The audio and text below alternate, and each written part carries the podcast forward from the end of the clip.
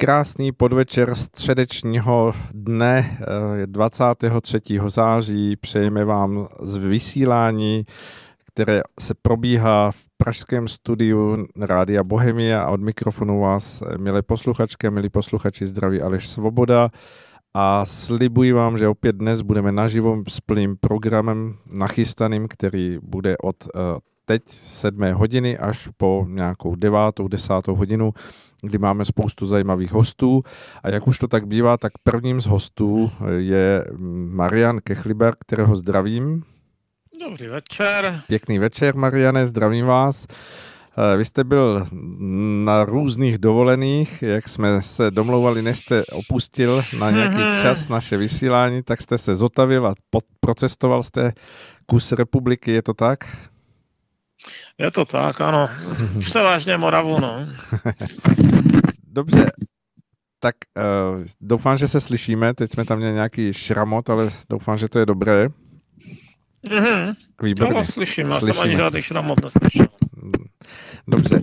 Uh, Ma- Mariane, jsme v našem pořadu na západní frontě klid a tak opět nastává pro nás dva uh, pilná práce, abychom posluchačům se snažili přiblížit témata, která považujeme za důležitá, nebo alespoň z toho našeho pohledu je bereme jako témata, uh, o které stojí za to se uh, zajímat a o kterých stojí za to se bavit. A vím, Vím, že jsme se před naším vstupem domlouvali, že, že tím prvním dnešním naším povídáním bude uh, nový asilový plán Evropské unie na to, jak vůbec přistupovat k uh, imigrantským vlnám, jak, jak s nimi uh, nakládat za jednotlivé státy a, a je zajímavé, že se tam objevuje jakási umírněná podmínka na ty dřívější kvóty, které dráždily mnoho zemí.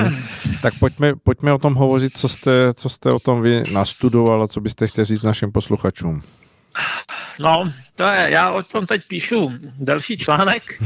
Když jste mě zavolal, tak jsem byl tak ve třech čtvrtinách, ho zdaleka napsaný celý, ale všiml jsem si, že eh, naše, ono se to dostalo k nám na iDnes a Echa 24 a jsou je tam nějaké zhrnutí bodů, ale to zhrnutí bodů teda podle mého názoru pomíjí některé důležité detaily. Uh-huh.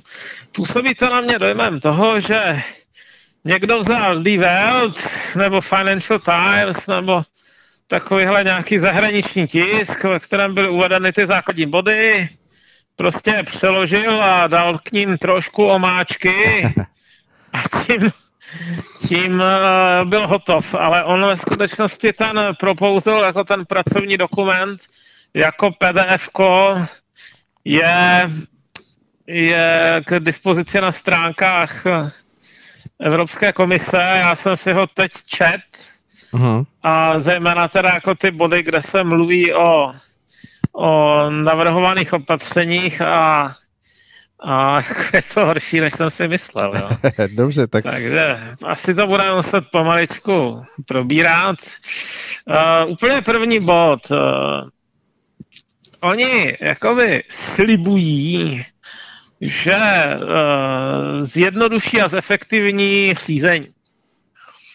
Uhum. To by teda v případě Evropské unie a obecně byrokracie byla tak trošku vzácnost, že? Ano. ono jako typicky se byrokracie spíš komplikuje. Jo, tady se slibuje, že třeba jako během 12 týdnů bude rozhodnuto o osudu každého jednotlivého člověka, který přijde a požádá o azyl. Uh-huh. To je strašně krátce. Za těch 12 týdnů spoustě lidí nezjistíte ani, odkud jsou, když se, když se vám budou snažit a zejména v situaci, kdy jich naraz dorazí více. Jo? Nemůžeme jako očekávat, že ten systém bude natolik pružný, aby opravdu dokázal tam někde v Řecku a v Itálii se přizpůsobit libovolným proudům lidí. Hmm, ano.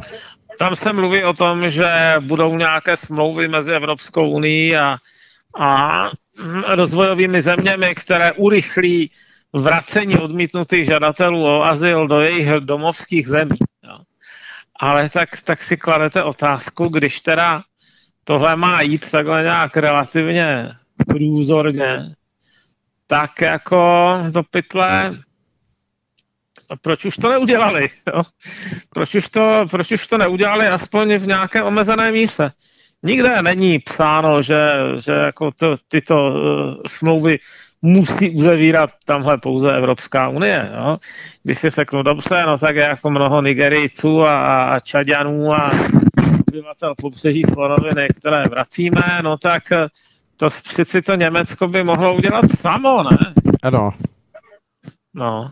no a myslíte, že tedy je v záloze nějaký nástroj systémový, který by to opravdu mohl re, reálně změnit, anebo, nebo je to jenom jako informace, která ve skutečnosti nemá, nemá oporu v ničem faktickém? Mně přijde, že to slib nezarmoutíš. Jo, to je, tak, to, je, to je prostě slib, který se jako nevidím pro něj žádné zakotvení, přímě. Jo, to, je, to je, spousta těch zemí nemá, kdo ví, jakou motivaci ty své občany zpátky brát. Notabene, když jde třeba o nějaké problémové občany. Hmm, hmm. Utečou vám nějací islámisti od někud z, z Mali, tak jste si jistí, že, bude, že to Mali bude chtít zpátky, když jim tam se tím dělali problémy. Tady se dokonce myslím, že, mohla, že by mohlo to skončit tou nejhorší možnou variantou, kdy um, uh, si zpátky budou ochotni vzít jenom ty lidi, kteří jsou nejvíce snesitelní a, a nechají nám tam ty nejhorší. Jo. Hmm, hmm. Na, na krk. Mariane, Teď vás třeba přeruší, máte, jo? Par, no. na chviličku, mám tady z režie pokyn, že, že nám tam uh, se ozývá zvuk, jak kdybyste měl mikrofon někde uh, jakoby na sobě a on se, on se při vašem pohybu uh, snažil jako vydávat zvuk ještě mimo vás, takže Jestli je možné... Eh, já mám sluchátka s mikrofonem a uh, nevím, co bych na tom dělal špatně, teda upřímně. Tak dobře, a... tak to zkusíme eh, jako vydržet. Snad a... to bude dobré. Dobře, pardon, že jsem vás ka... přerušil. Pojďme, pojďme teda k tématu. Tak, tady je třeba návaznost na nějaké ustanovení, ustanovení o takzvaném jako sponsoringu návratu, kdy jedna z těch možností nových, které údajně ten, ten mají mít ty státy, nebo které mají mít ty státy k dispozici, je, že uleví těm zemím, jako je Itálie nebo Řecko, tě, těm přetíženým, uh-huh. uh, že vezmou si na starost návrat nějakého konkrétního jedince, kterému už odmítli azyl, uh-huh. uh, zpátky do jeho rodné země. Jo? Ano, ano. Ale když jsem se začet, eh, to se zmiňuje různě, tak jako v těch novinách, ale když si přečtete ten materiál na straně 75 toho materiálu najdete tvrzení, že Toto musí proběhnout během 8 měsíců, v případě krizové situace dokonce jenom během 4 měsíců. A pokud se to během těch 8 nebo 4 měsíců nestihne, tak ten stát je povinen toho odmítnutého žadatele o azyl si převzít z toho tábora na svoje vlastní území. Jo? Uh-huh. Takže vlastně se nic neřeší ve výsledku. No, to je ještě horší skoro, jo? protože, protože uh, jako i v těch původních uh, situacích um, se mluvilo o přerozdělování jako těch uh, azylantů, kterým byl uznán ten nárok. A tady se vlastně mluví jako převážení lidí, kteří byli odmítnutí. Uh-huh. No. A teď um, jako u většiny odmítnutých žadatelů je právě problém v tom, že nemají papíry. Jo. No tak eh, to jsem zvědavý, jestli, eh, jo, jakým způsobem si Evropská unie představuje, že nějakou byrokracii v Africe uh, přinutí k tomu, aby vystavovala během pár měsíců papíry lidem, o kterých ani není jisté, jestli jsou to jejich občané. Hmm. No to, to je jako No a vnímáte... To je naprosto nelákavý instrument. Jo. Já, já vůbec nevím, jak jako něco takového tam mohli napsat. To, to, to je, to, to, o tom skutečně váhám jako od koho čekají, od kterého státu čekají, že tady tohleto bude ochoten podstoupit. Jo. Pak tady máte nějaké takové seznamy, Uh, takové, to, uh, takové ty seznamy uh, typu uh, rozšíření práva na sjednocování rodin. Uh-huh. Tady se třeba hovoří o tom, že bude, budou zahrnovat sourozence, jo, ty rodiny. Uh-huh. Ani, se, ani se nemluví o nezletilých sourozencích, jenom o sourozencích. Uh-huh. Ale teď přitom jako takový dospělý sourozenec už mezi tím může mít další svou rodinu, že a manželku a další děti a tak dál. Když vezmete, že v Nigeru je dneska sedm dětí na ženu, tak to má teda jako každý průměrný Negersan spoustu sourozenců. To tež platilo až do nedávna v jiných zemích, takže můžeme hovořit o nesmírně širokých košatých stromech, kdy ta jedna širší rodina má třeba 100 lidí. Tak, tak jako nevím, nevím zase, co je na tom tak přitažlivého, abychom vůbec něco takového byli ochotni akceptovat. Jo, sjednocování rodin včetně sourozenců. Kristova, no. Ne, ne, ne, to je, to je šílenství. Nebo to, že, že detence jako se bude používat v naprosto výjimečných situacích a i těch, u těch odmítnutých žadatelů azyl pouze u těch, kteří mají realistickou uh, uh, vyhlídku na návrat. A bude tam poznámka, že to bude založeno na úrovních spolupráce uh, těch uh, třetích zemí, jo? čili uh, odmítnete-li žadatel o azyl ze země, která je nebere zpátky, tak musí automaticky rovnou pustit ven na svobodu. No, a to, to, to jsou takové špeky. Ano, samozřejmě je tam taky, taky tvrzení, že, že teda dávky by se dotyčným vyplácely jenom ve státě, kde budou přiděleny, čili přiděleni, čili uh, zabraňovalo by to tomu klasickému pohybu, že za 14 dní jsou všichni v Německu. Jo? No, ne, nevidím, nevidím vůbec, že by to pro nás jakýmkoliv způsobem bylo uh, nějak výhodné. Hmm.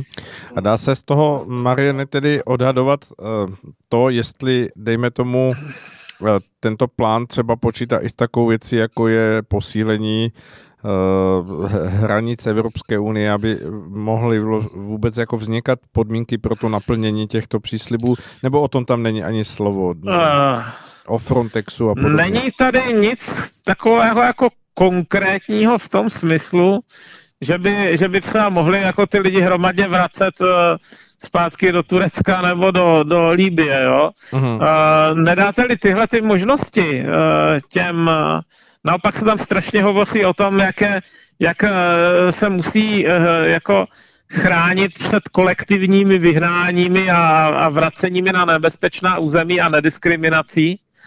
A což jako podle mě znamená, že ten Frontex by v zásadě sloužil jako přijímací agentura. Jo?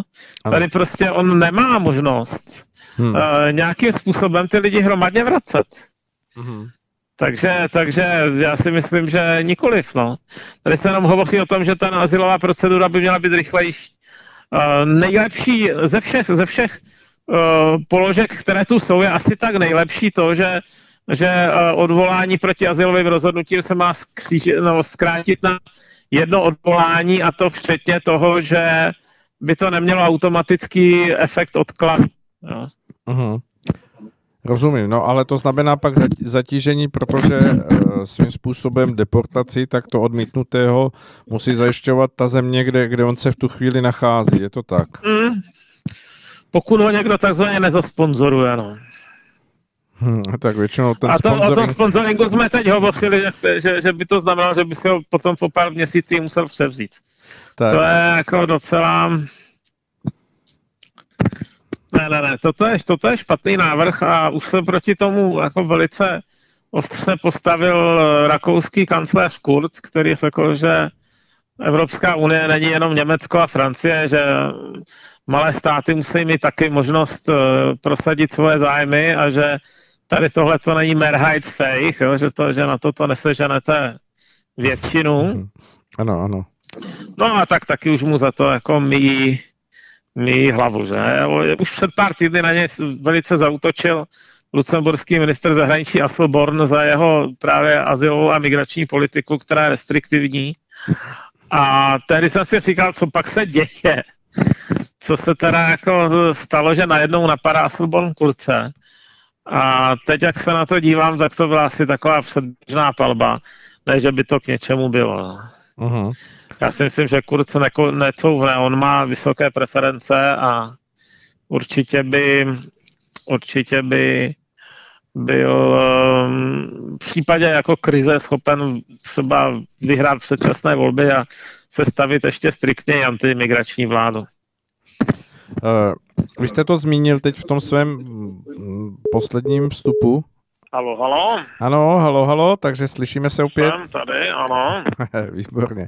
Nevím, jestli jste mě slyšel, eh, ještě než se to přerušilo, tak jsem se vás chtěl zeptat na to, že jste eh, v tom svém posledním dílu toho povídání, co máme teď, eh, zmínil to, že, že to neprojde schvalováním. Mm, dá se teda ještě o tom nějakým způsobem debatovat a myslíte si, že to... No nepochybně, ale samozřejmě otázka, co z toho zejde za kočkopes, jako třeba třeba eh, je vidět, že eh, nějaká část těch eh, opatření asi vůbec nebyla konzultovaná s takovými menšími státy, jako je, jako je Rakousko nebo my. Uh-huh. Tady hned vidím, že, že, že Vyšegrádská čtyřka se chystá za von der Leyenovou, uh, že tam pojedou jako ČT24 to údajně teda sdělila, že tam pojede Babiš, Orbán a Moravěcky, takže očividně je to jako zaskakující pro, pro ty menší státy. Tady naopak jsem četl na Veltu komentář Borise Pistoriuse, to je význačný politik německé sociální demokracie, že státy, které nebe, neberou běžence, musí pocítit následky v Polgu. To, hmm. je jako, to, je, to je taková skrytá hrozba, že? Ano. To je, to, takže, takže no, Němci se zase jednou snaží prostě prosadit svoji vahu v Evropě. A nevím, jestli to máme vnímat jako dáreček na rozloučenou od Merkelové, které za rok končí mandát, a která už tam znovu kandidovat nebude. Každopádně, jako, myslím si, že s tímhletím materiálem se, já bych s tím nedělal nic jiného, než to odmítnul plošně. Tam, tam opravdu těch pár drobností typu, typu omezení, uh, teda uh, odvolacích, uh, odvolacích uh, děr v zákonech na, na, na jednu iteraci, to stojí za to. Hmm. Marian, ještě se zeptám, eh, teď možná z trochu jiného úhlu pohledu. Samozřejmě asi jako většina evropských zemí my tady řešíme záležitost eh, nárůstu opětovné koronavirové eh, záležitosti a vlastně s tím spojenými opatřeními, která se nás týkají prakticky všech. Eh, dá se najít tady v tom protokolu nebo v, v této práci, kterou předložila Evropská komise, třeba zohlednění i, i, i tohoto nebezpečí, že by ti imigranti, kteří sem vlastně se dostávají víceméně bez jakýchkoliv eh, celních procesů a podobně mohli být nositele eh, onemocnění a tím vlastně znovu rozvířování koronavirového onemocnění v těch jednotlivých zemích, nebo se tam na to vůbec nemyslí? No, teda dokonce myslím, ne, to, o tom tam není ani slovo teda. Jako mluví se o tom, že covidová krize byla těžká, že to, vystupuje, že to, že to zatížilo systémy a tak, ale, ale upřímně řečeno z rozvojového světa se dají dovést jiné a zábavnější nemoci než je koronavirus. No, třeba Ebola. Samozřejmě, tak asi... Ono i různé varianty tuberkulózy můžou být docela zákonné. Některé z nich jsou rezistentní vůči antibiotikům a podobně. Tohle tak... pohledu mám pocit, že ještě ta, ta uh, koronavirová část jako je ta nejmenší. No. Hmm. Tak ale v kontextu toho, že třeba my nemůžeme vycestovat na Slovensko, je to pro nás eh, záležitostí toho, že, že to mnoho lidí omezí, tak na druhou stranu tady máme příliv vlastně lidí, kteří jsou z neznáma a, a kteří vlastně nemají za sebou vůbec žádné uh, nějaké dokumenty, které by osvědčovaly o nějaké jejich zdravotní kondici. A přesto tito lidé jsou vlastně bráni, jako kdyby jim nic nebylo a řeší se pouze to, jestli utíkají ze zemí, kde, kde prostě jim hrozí nebezpečí. A to, že by oni mohli být i z hlediska zdravotního eh, nebezpečí pro Evropu, to se tedy neřeší v tom, v tom protokolu nebo v té, v té zprávě. To se neřeší. To, to tam jako není zmíněno v podstatě vůbec. Že by třeba jako byla, byly, byla izolace nějakých nakažených nebo tak. Ne, ne, ne. Nic hmm. takového. Hmm.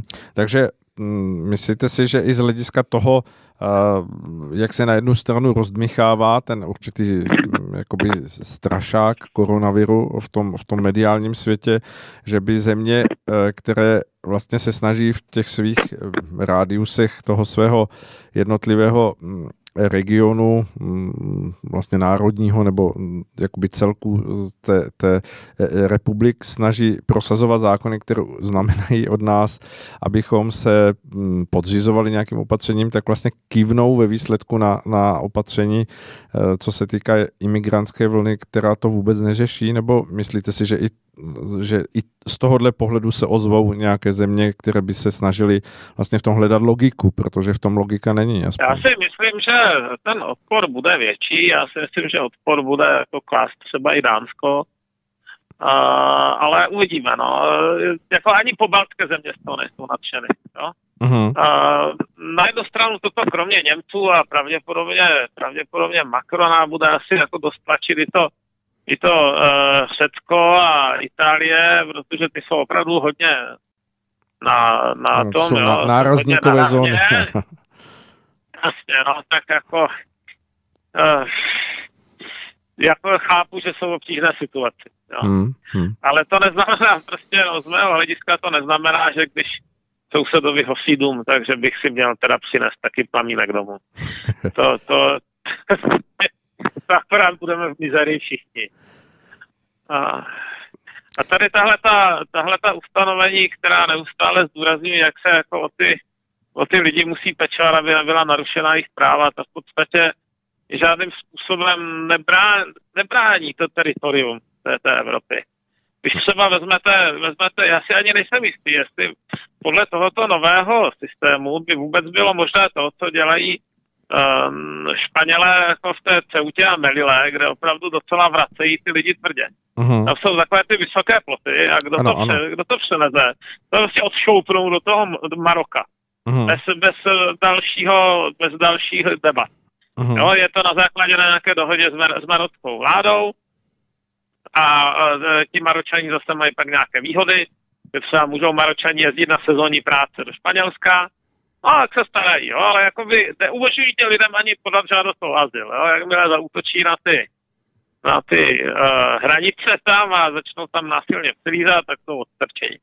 Uh-huh. No tak já si vůbec nejsem jistý, jestli by tady tohleto bylo možné, jo, podle těle těch pravidel. Jestli by náhodou nemuseli se o každého teda starat zvlášť.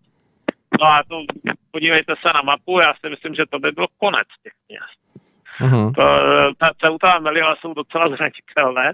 To jsou, to jsou evropská města na africkém pobřeží, ale skutečně evropská. Kdyby se tohleto dověděla jako širší komunita v, v 1,5 miliardy lidí čítající Africe, tak by to asi vzala stečí, že? No ano, samozřejmě, no. Eh, jak se díváte, Mariane, na to, že eh, v současné době vlastně v Itálii je eh, jako poměrně silná mediální kauza ohledně zadržených rybářů, kteří jsou v Libii zadrženi a mm, protože se dostali do libyských výsostních vod v rámci lovení krevet a vlastně Libie si podmiňuje vrácení těch eh, mm, rybářů Itálii zpátky do, eh, do Itálie tím, že se vymění za zadržované eh, právě převaděče nebo pašeráky lidí, kteří jsou libyského původu.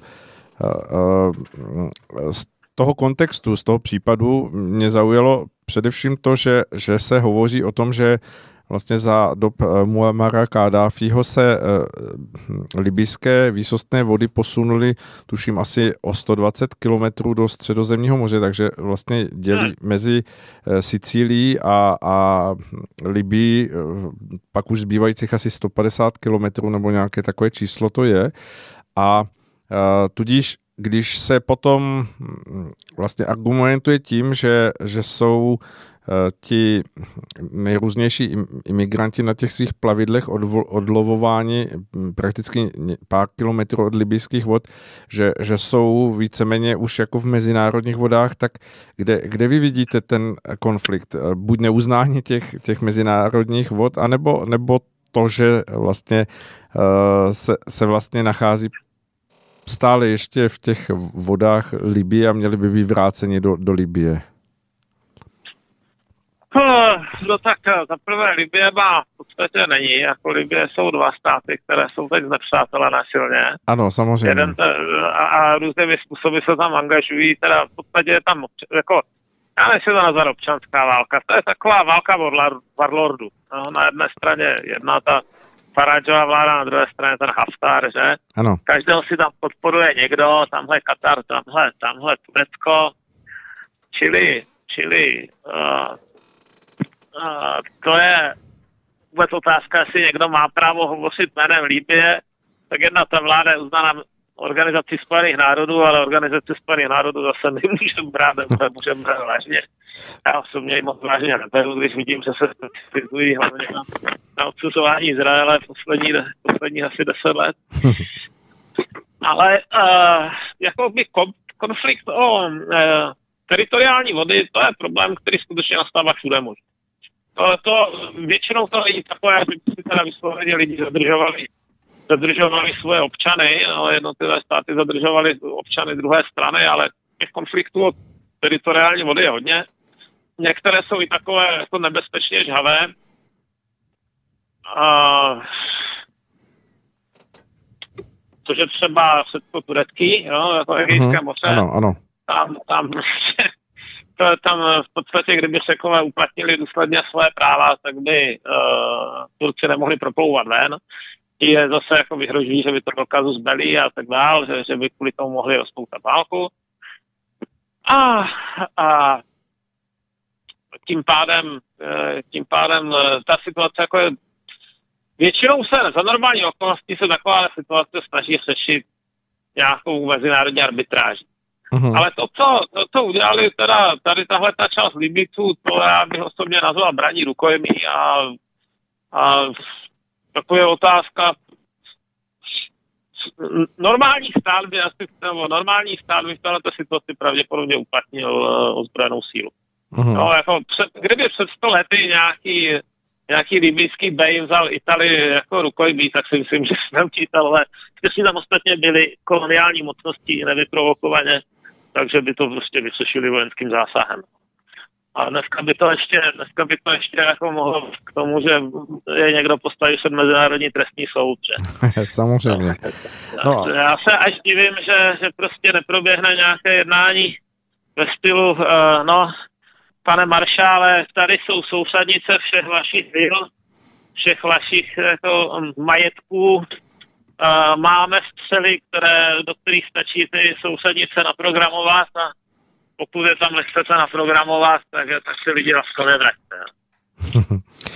No, zjevně jsme úplně v jiných eh, jako rovinách jednání. Eh, mě na tom zaujalo eh, právě to, mm, že, že v jaké rovině by měly být uznány ty, ty, ty vody té Libie, protože pokud by byl, platilo to to posunutí, které vlastně proběhlo za dob eh, Muamara Kadáfiho na těch 120 km, tak vlastně eh, se dá říct, že 90% těch všech plovoucích imigrantů, kteří jsou loveni, tak jsou loveni ve vysokých vodách Libie a tudíž by hm, vlastně vši, všichni ti, kdo tam nějakým způsobem operují, se pohybovali, pohybovali v těch vodách a byli vystaveni stejnému problému jako ti italští uh, ten, nebo ti sicilští rybáři, nebo to vidíte ještě jinak? No, taky bych si člověk řekl, že, že tam eh, jako posádka té, té lodi, té paní raketové, že by vlastně teda podléhala tému režimu, no. Hmm. Když se tam, když tam teda jako nežádoucím způsobem pluje, ale já jsem teda měl za to, že, že to tak nebylo, no, že, že eh, ty nové vlády ten svůj nárok takhle jednostranně jako systematicky neuplatňovaly, no. Tak uh-huh. že teď zájmy ty, ty, ty uh, prostě je to jednání s Afrikou. Uh-huh v tomhle případě Severní Afrikou, která arabského rázu, ale jako jak říkali, já už nevím, kdo to říkal, ale že, jako, že tam se buď uplatní síla nebo, nebo dlouhé handrkování. No. Tak je vidět, že k aplikaci síly jako není vůle, no tak asi nezbývá než handrkovat. Dobře, tak to budeme sledovat, uvidíme, co se z toho ještě vyvine, zvlášť třeba v kontextu toho, co jsme probírali ohledně té, té, toho nového návrhu řešení vlastně celých těch problémů, který, jak jste říkal, vlastně ani návrhem není, spíš je to takové, takové vaření dortu psa kočičky, jestli jsem to pochopil správně a ještě navíc jako s ingrediencí, které už dopředu vlastně nejeví známky zdravosti. Je to tak? No, Hundchona Ketchon, no, jako to, to je jednoznačně německý pes a německá kočka. Tam jako čeští psi a kočky asi nebyly použiti v tomhletom, v tomhletom eh, receptu, protože by vypadal poněkud jinak. Máme, máme zase proti čemu ale já si teda nejsem jistý, jestli to jako je naše reprezentace ochotná. Uh, Doufám, že se nesoustředí jenom na, na ty povinné uh, rozdělování v těch takzvaně výjimečných situacích. Těch problémových bodů je tam mnohem víc. Dobře, tak budeme to, Marane, sledovat, jestli k tomu máte za sebe všechno, tak si dejme písničku a budeme pokračovat v dalším tématu. OK. Dobře. Dozněla nám skladba uh, Karla Kryla. Uh, častokrát si za sebe říkám, co by asi na dnešní dobu právě tento Bart a zpěvák nádherných textů, které měly velkou hloubku a přesah, uh, říkal na dnešní dobu. Mm, zeptám se, jestli je Marian... Já myslím, že by ho už odválecovali jako Putinova ruského agenta. a když vidím to šílenství některých těch takzvaných liberálů, tak si myslím, že by se nezastavili a něco. Ještě, že možná nemá eh, Karel Kryli, když kdo ví, jest, nevím, nevím to jistě, jestli má někde nějakou sochu, aby nedošlo i na stržení jeho sochy nakonec. Uh, Mariane. Byl jsem teď skromně že tam je takové jeho malé muzeum, ale to ano. není ani takové klasické muzeum, tam jsou spíš, on, on, to, on tam žil, že? Jako ano, on se narodil, ano, ano. Počkat, uh, on nějak přejížděl mezi Novým Jíčinem, uh, kromě kříží, ale nevím přesně jak. Uh, ta jeho rodina byla nějak postižena zabavením majetku, že, začát 50. Mm-hmm. let. Ano. A já se musím podívat. To jste mě mhm. teď zaujal, protože mm-hmm. já vím, že nějak tak poloval mezi těmi jednotlivými, ano, na kromě kříž. Uh, jo, oni totiž vlastnili nějakou tiskárnu v tom Novém Jíčíně, pak eh, se, se museli někam přestěhovat. No, eh, to, to byla rodina nejdřív postižená vlastně uh, obsazením sudet. Tehdy vyhnali z toho nového Jičína a pak zase v té, pak zase v té Kroměříži sebrali majetek, který si tam zařídil, no docela horor. A, no. Zkrátka, uh, v Kroměříži má něco jako muzeum, ale uh-huh. to mhm. muzeum není pojato takovým tím klasickým stylem. Toto byly jeho brýle, toto byla jeho sajska. a pantofle. Ale jsou, jsou tam takové zamsené uh, místnosti, ve kterých uh, hrají uh, jeho skladby. Uh-huh. V každé z té místnosti jsou dvě nebo tři a je to na nějaké téma. A, a, a jedno je třeba na téma, eh, na téma totalitní režim, jedno je na téma zamřené, zadrátované hranice a podobně. A je to třeba poněkud depresivní. Musím si říct, že jestli to opravdu odráží věrně krylu v život a duši, tak bych s ním neměnil. Ale v rozhodně o tamtud výlete s velice silným dojmem. Uh-huh. No a myslím si, že Kryl natolik málo důvěřoval oficiálním, státním, politickým a, a jako zdánlivě morálním uh, diktátům, že teď by byl jednoznačně disident ne takový, aby ho zapsali, ale takový, aby ho žádnou nepozvali do České televize.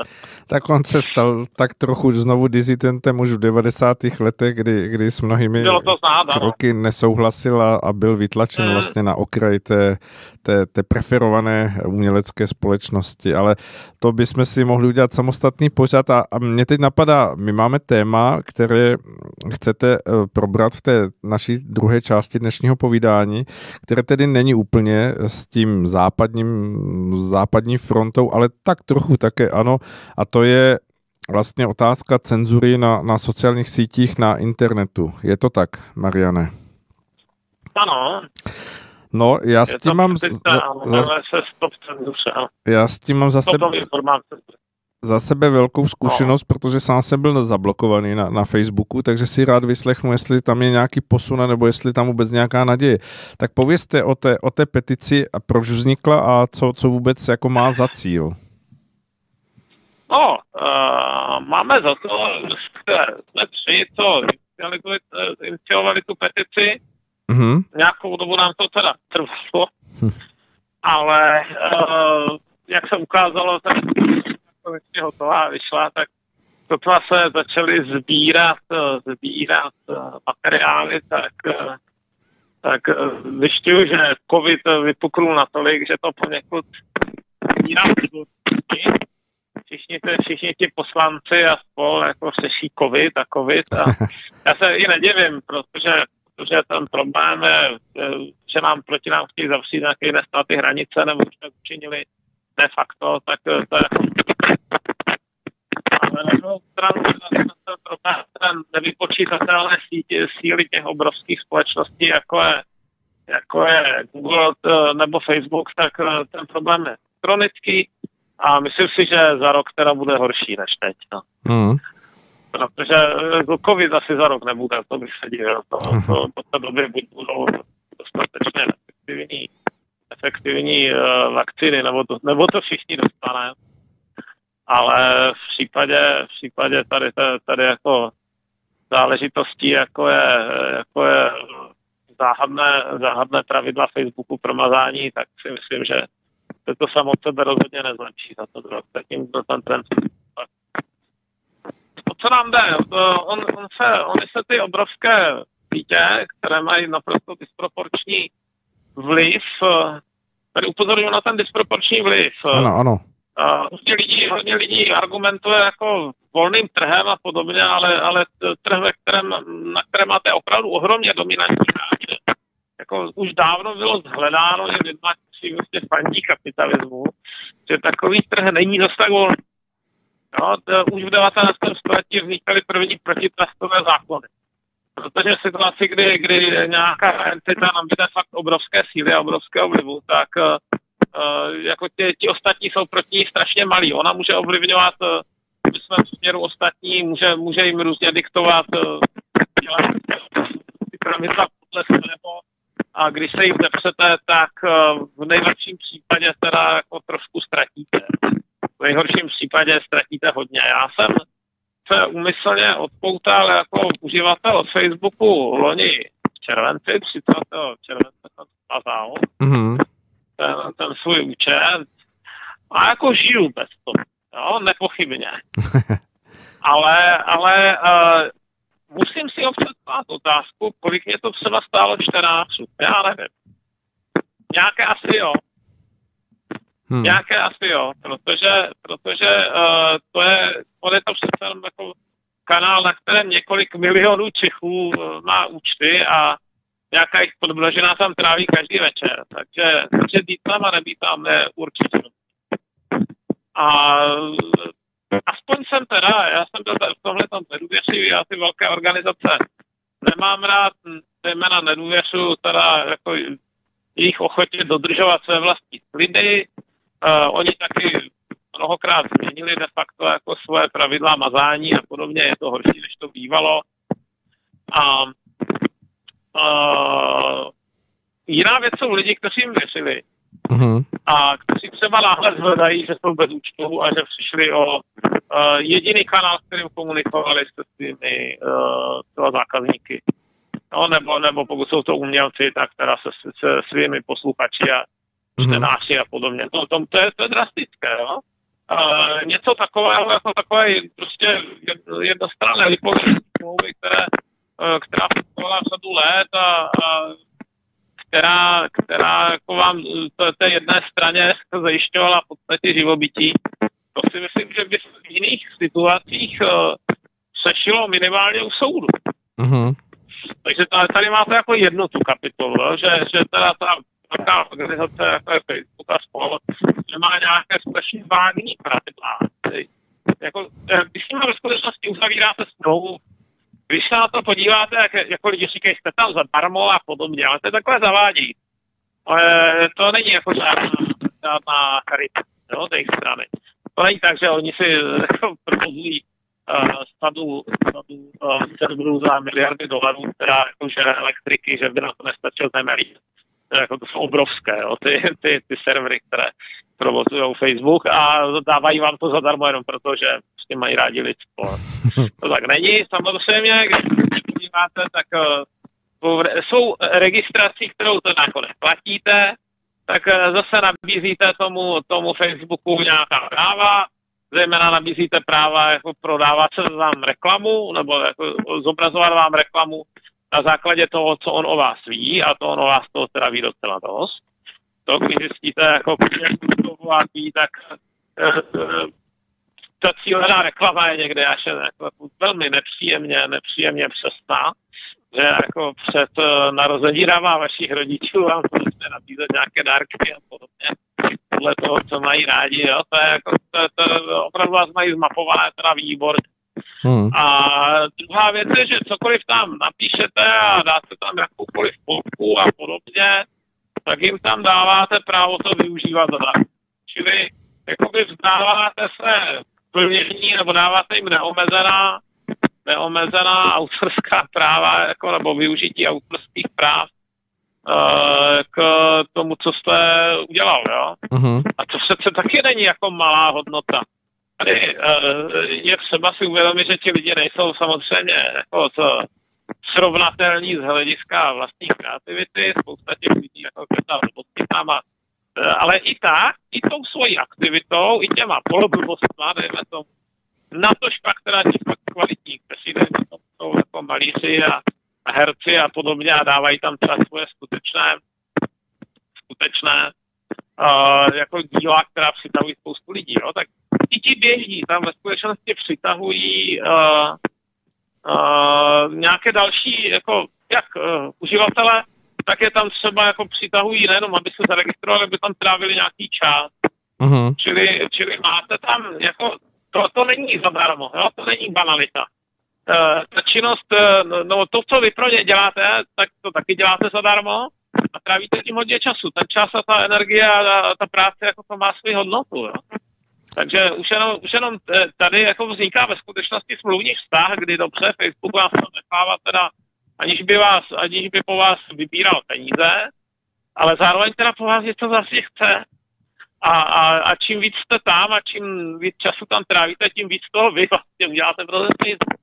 Ale když se podíváte na to, to je fakt nápadně jednostranná v jejich Uh, není tam něco jako, jako strana arbitráž. Ty zásady komunity jsou strašlivě vágní. Tak strašlivě vágní, že podobně vágní by si třeba dohoda s bankou jo, o založení účtu, no to by, to by neexistovalo a to mhm. být takhle vážně, takhle vážně dělaná. Tam musí být naprosto konkrétní, konkrétní ustanovení a, a pokud vám chtějí vypovědět smlouvu, tak musí jít podle jakého bodu a, a proč a podobně. No, to, no a to už nemluvíme o tom, že když vám teda dejme tomu vykopnou z toho účtu, tak eh, jako nemusíte mít ani šanci se dostat k vlastnímu materiálu, minimálně to bude jako hrozně těžké. A hrozně těžké, co jste jako sám tam spasil. A někteří ty lidi, kteří byli naivní a věřili mu a podobně, tak tam se oni lidi nekopili nějakých svých potech. No. Hmm. Tak, tak na druhou stranu si lze říct, že, že ten projekt, a když budeme hovořit o Facebooku, tak on vznikl víceméně bez těch ambicí, do kterých dorostl. Já aspoň předpokládám, co jsem se díval na, na nějaký historický eh, jakoby vývoj té, té sociální sítě, eh, tak tam asi na začátku nebyl plán, budeme obsahovat 2,7 miliardy uživatelů, ale vzniklo to víceméně spontánně a vyvíjelo se to, tak eh, z toho pohledu asi lze možná, abychom zase tu druhou stranu vnímali v nějakém procesu, to znamená, že ona se může vyvíjet a že teď je nějaká situace, která je do určité míry možná ne, nedozrála nebo ne, nedotažená, ale že, že třeba uh, bude mít nějakou progresi a, a tento, tento vývoj se buď nějakým způsobem skoriguje, nebo, nebo vlastně uh, třeba dojde k tomu, že ve výsledku se ta sociální síť uh, vlastně Mm, sama v sobě zhroutí nebo dostane se do té, do té pozice, eh, že vznikne nějaká konkurence. Jak to vidíte, tento úhel pohledu? No, ta konkurence to tam nějakým způsobem fixovaný. Uh, hlavní, uh, ona je něco, čemu se kdysi říkalo vendor lock-in, A kdysi v 90. letech a začátkem, začátkem nutých let to bylo vázáno třeba na použití softwaru. Jo? Uh-huh. Dejme tomu, jste, uh, jste normální kancelář, tak jste si tam jako psali, psali dokumenty v, ve Wordu a dělali jste ty kalkulačky v Excelu a nějaké tabulky. A pokud byste chtěli opustit Windows eh, a, a na instalaci třeba Linux, tak jste najednou zjistili, že ty, že ty uh, doc soubory a ty XLS soubory vám prostě neotevřete. Uh-huh, ano. A, a, a tohle to se nakonec teda vysešlo tlakem na takové otevřené formáty, kdy vlastně i ten Word a ten, ten uh, Excel umějí zapisovat do uh, dobře zdokumentovaných formátů, které se pak můžou otevírat uh, jiném softwaru, například, například uh, v LibreOffice. Ano, ano.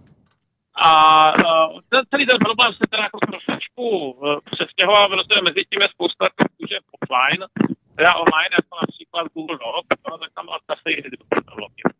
A teď máte ten samý problém, ale máte s tím Facebookem, protože když se rozhodnete teda pustit Facebook, tak přijete o veškeré kontakty, o, o zprávy s těma lidma, jo, o, o zprávy o tom, co píšou, o ty fotky, to jste a tak dále. Na nejvíc chcete stáhnout jako ale prostě se s tím nepobavíte. A, a to je zase lokin, zase si vás tam drží nějaký způsob.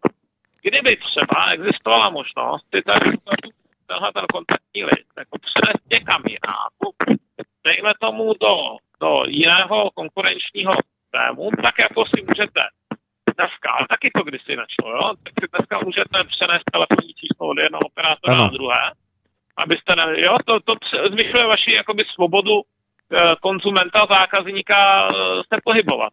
Jo, to je docela zásadní. A dokud to nešlo, tak vás odrazovala od měry operátora, když to třeba hnusně, tak vás odrazovala ta skutečnost, že jste věděl, že budete muset eh, obvolat všechny svoje lidi a dneska mám nové číslo. Mm-hmm. A, a, a to samé prostě bráníte lidem opustit Facebook, Instagram, uh, WhatsApp, uh, Telegram a které slouží ke komunikaci. Protože tím, že teda pálí moc, to to určitě nemá, tak uh, s určitým počtem lidí v podstatě ztratí kontakt. A se svými bývalými spolužáky a podobně. Uh-huh, je to tak. No.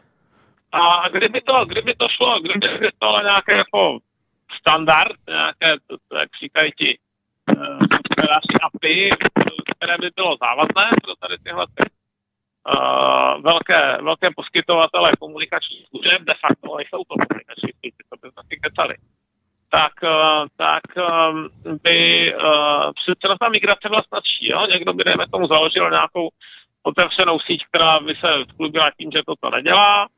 Uh, lidi by začali utíkat z toho Facebooku, přenášet si to tam, nemuseli by kvůli tomu krutě trpět a najednou by to byl trh, jo? najednou by to byl skutečně trh, ve kterém by si i ten Facebook musel jako nějakým způsobem chránit uh, nebo udržovat aktivně, proaktivně svoje uh, zákazníky. No, nemohl by jenom tak spoléhat na to, že se tak jako, že se tam držejí sami, protože to jiného jim zbývá. No. no ale tak to je, to, to, dotlačit k něčemu takovému, takovou miliardovou společnost, to teda bude veliká legrace. To, já se zeptám, Mariane, eh, tady vidím, že, že máte i velmi zajímavá jména jako signatářů té petice. Myslíte si, že, že skutečně ta petice bude mít nějakou váhu postupně k tomu, aby se, dejme tomu, eh, vytvořil ten tlak na to, o čem hovoříte, to znamená, aby, aby tady došlo k nějakému posunu, tak jako třeba u mobilních operátorů nakonec došlo k, tomu, k té možnosti přenosu čísla, aniž by tam byla vlastně ta arogance toho, že když odcházíte, tak to číslo prostě ztrácíte. Myslíte si, že ta petice bude mít nakonec tu sílu nějaké změny? Bylo by to fajn, no. Něco dělat musíme. To je, to je taková věc, něco dělat musíme. To je, to je prostě situace, kdy uh, nenapadá mi aktuálně nic lepšího a doufám, že, doufám, že to zabere, ale uh, kdo ví, no. No a nezam, jo, nezamýšlel jste se... Ano, pardon. No. Ne, nezamýšlel jste se nad tím, že to je třeba právě důvod k tomu, aby, aby se založila nějaká nová síť, nějaká síť, která třeba mm, skutečně nakonec vytvoří podmínky, které začnou vytvářet ten odliv a dotlačí eh, v tom tržním postoji ten Facebook nějakým krokům? Současná situace je tak nevyrovnaná, že i když ty nové sítě vznikají, jako je Parler, uh-huh. tak mají prostě problémy s tím eh, si získávat ty svoje uživatele. Mm-hmm. A, tohle to má smysl dělat, si myslím, teprve v okamžiku, kdy ti a, a, uživatelé jako budou vypuštěni na svobodu, kdy nebudou jako, uh, ohrožováni ztrátou veškeré své komunikační sítě, jenom že přešli od jednoho k druhému. Hmm. No a tak, ale v, tom, v tomto směru tedy ne, není prakticky páka, která by v danou chvíli měla nějakou legislativní hodnotu, aby zatlačila na ten Facebook, dejme tomu v nějakém uh, pojetí světa dílu, no, který by... teď ne, ano. teď ne, ale, ale uh, jako můžeme na tom pracovat. Jo? Nakonec Česká republika není jediná, kde se ten problém řeší. To, když vezmete jako anglické, německé, španělské, to je, to je je, je v podstatě jakákoliv jazyková komunita, tak se tam teď řeší, co dělat s těmito teda poněkud zvrhlými organizacemi, které působí naprosto, zaprvé jsou šíleně bohaté, takže můžou jako zákulisně ovlivňovat politiky, ale ono to může fungovat i naopak. I politici můžou zákulisně ovlivňovat je. No, jsou samozřejmě. naprosto neprůhledné. Všimněte si, jak hodně se řeší transparentnost eh, třeba u politiků. Jo, vidíte, že, vidíte, že dneska skrz eh, různá té iniciativy typu rekonstrukce státu a tak to došlo až tak, že jako víte, kde já uh, starostovi si si přikoupil 100 metrů čtverečních zahrady. Uh-huh. A to mhm. přitom není jako by dobře, ať, ať to tak je, ale ten Facebook teda má daleko větší vliv než tady primátor Šibra, to je starosta Horní Dolní. No. takže, takže je to docela, je to docela uh, jako na místě sešit, jo? tady tyhle ty šedé eminence, jejichž uh, tržní váha je obrovská, které mají k dispozici víc peněz a vlivu než, než menší státy, včetně nás, jo? a které fungují způsobem, který je naprosto neprůhledný. No. Tady úplně stačí k ovlivnění voleb, aby, aby uh, reklamy, nebo aby, aby uh, zprávy jednoho kandidáta těm lidem ukazovali a těm druhým ukazovali něco jako je krásný den a běžte, si, běžte na piknik, jo, místo voleb. Takže to, to jsou takové možnosti, které jsou fakt nepříjemné. Je to... A v současné neprůhledné pozici to jako nedokážete ani vyhodnotit. že to tak maximálně paranoidně uvažovat, ale zjistit něco konkrétního nebudou se s váma bavit. Hmm. A Facebook tady ani nemá, nemá své zástupce v České republice. To je oficiálně irská firma podnikající v Irsku. Co na tom, že má tady jako 3 miliony nebo kolik českých uživatelů a uh, umožňuje českým firmám nakupovat reklamu, ukazování českým uživatelům. Jo, oficiálně jsou to Irové v Irsku a nemají tady ani jednatele nebo něco takového. Nemá. Vůbec neexistuje česká podačka Facebooku. Z jejich hlediska to vůbec nejistý. Akorát, že teda jako pár, minimálně pár set tisíc Čechů je tam každý večer. No a jak to vnímáte vy ze svého pohledu určité filozofie, že jsme skutečně dospěli do takové období, kdy světu vládnou sociální sítě, na kterých je mnoho, mnoho lidí závislých, prakticky čerpají informace a nějaké životní zkušenosti jen z těchto proudů, protože jsou pro ně příliš silné. Vnímáte to jako vývoj, nebo jako spíš dekadenci společnosti, že, že je schopna se takhle sama manipulovat, protože ta žádostivost o to založit si účet vzniká v těch lidech eh, jako samotných. Hele, je možné, že třeba za deset let ty sociální sítě existovat nebudou, kdo ví. No, jako svého času byl i Microsoft tam jako obří firma a všichni si mysleli, že bude určovat rozhodným způsobem budoucnost IT, IT branže a podobně byla Nokia obří firma a každý čekal, že Nokia bude ten, kdo bude určovat vývoj v oblasti mobilních telefonů a pár let se stalo, že to tak nebylo, no. Ale, ale uh, ano, jako narážíte na to, že člověk vždycky, vždycky je potřeba, aby člověk hlídal své vlastní zájmy a své vlastní práva. No. Uh-huh. A jenom si myslím, že to, co částečně nastalo, je, že někteří ti lidi ani nevěří tomu, že s tou situací jde něco dělat. Uh-huh. To, to je trochu smutné, ale myslím si, že to tak skutečně je. I když jsem můžu prozradit, že jsme se potkali třeba s různými poslanci a podobně a taková jako jejich typická námitka je, že to je prostě moc velký a těžký úkol. Mm-hmm. Když si to myslí zástupci zákonodárných sborů, tak, eh, tak eh, jako, proč by si to nemysleli jednotliví obyvatele. Ale já zase říkám, jako kdysi bylo normál, že tady je nějaké jako nevolnictví a v Americe otroctví a podobně a taky to jako je nepominulo, ale nepominulo to samo od sebe, museli se o to lidi nějakým způsobem zasadit. No tak eh, se prosím zasaďte taky, no.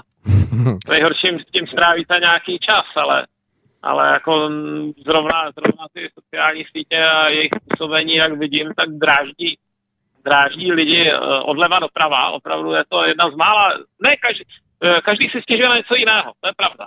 Ale, ale jako vy všichni si, všechny ty, všechny ten základ je ten samý. No. Jako jejich naprostá nevypočítatelnost a neprůhlednost.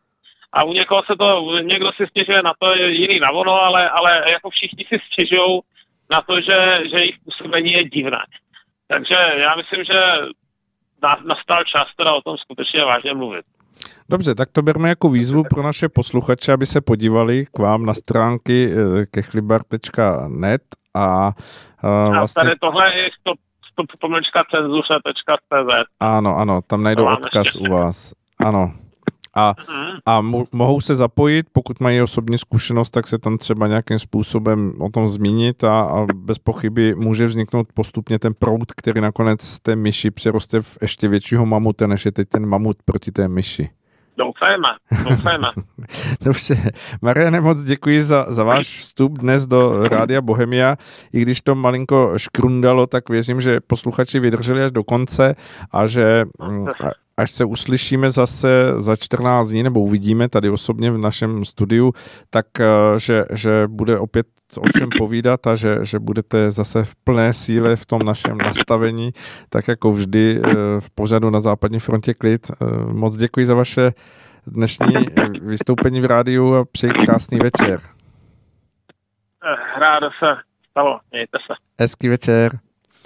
Tak a milí posluchači, Vydržte, po písničce tady máme velmi uh, cené hosty, kteří tady budou s námi povídat o blížících se volbách, které jsou nejenom jako do krajských zastupitelství, ale které se týkají senátorských křesel té jedné třetiny a my budeme o tom hovořit, protože tady budeme mít dva zájemce o to, aby byli zvoleni do těchto senátorských postů, takže vydržte, bude to zajímavé.